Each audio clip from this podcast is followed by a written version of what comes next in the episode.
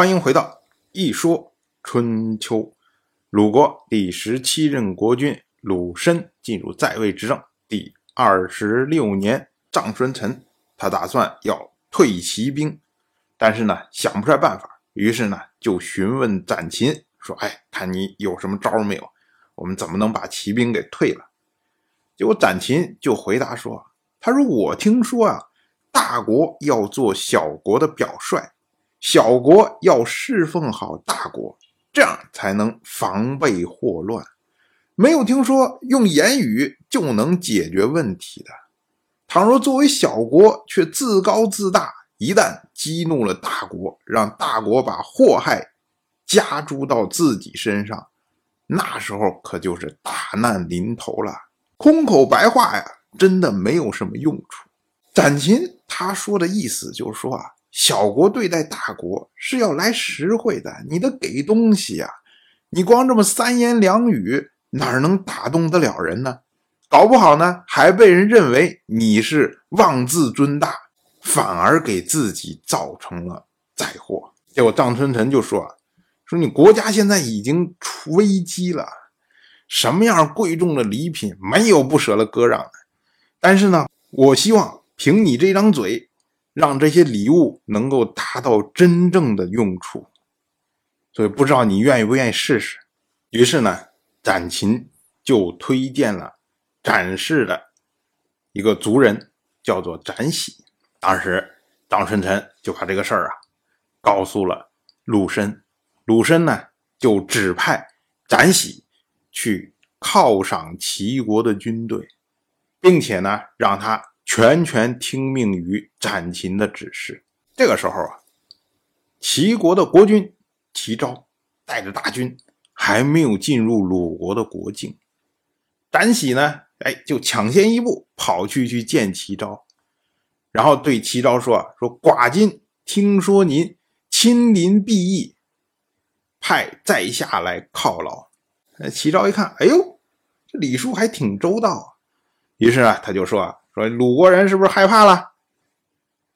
结果展喜回答说：“小人恐惧，但是君子不怕。”意思就是说啊，您来了，这些我们上面这些大夫们呐，这大臣们呢，无所谓，惊恐的都是下面人，怕你抢人家东西可跑。然后齐昭一听，嗯，真的这样吗？齐昭就说啊，说你鲁国呀，现在。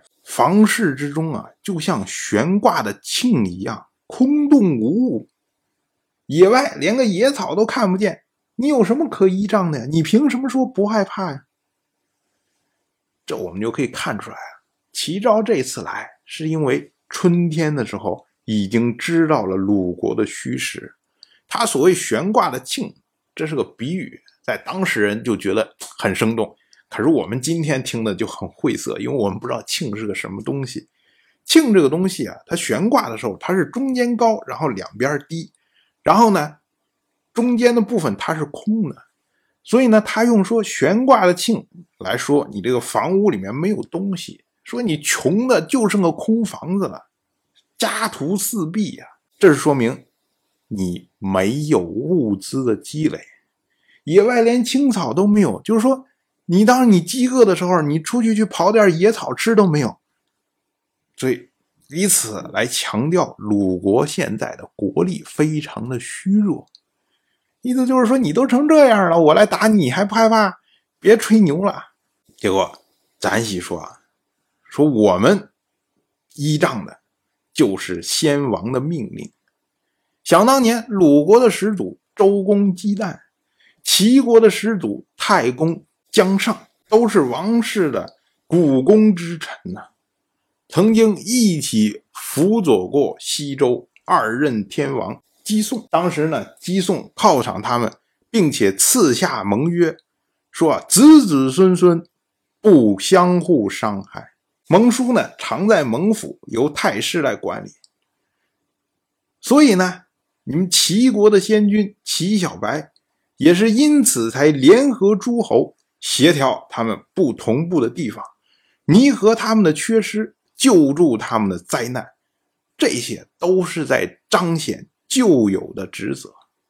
等到您继位的时候，诸侯都在盼望您能遵循齐小白的功业，毕义不敢修缮城池，聚集民众，就是因为大家都觉得，怎么可能继位九年就放弃执命？那样的话，会将先君齐小白置之于何地？您当然不会这么着干，我们就是依仗这个，所以。大家不惊恐，给我单写这一套大道理往上一对，说了奇招也是哑口无言呐。正在这个时候啊，突然有人来报说魏国讨伐齐国，这是怎么回事啊？因为从去年年底到今年年初，鲁国和魏国举行了两次盟誓，这是最近的盟国，所以。一旦齐国攻打鲁国，马上魏国要做出相应的反应，就是攻打齐国。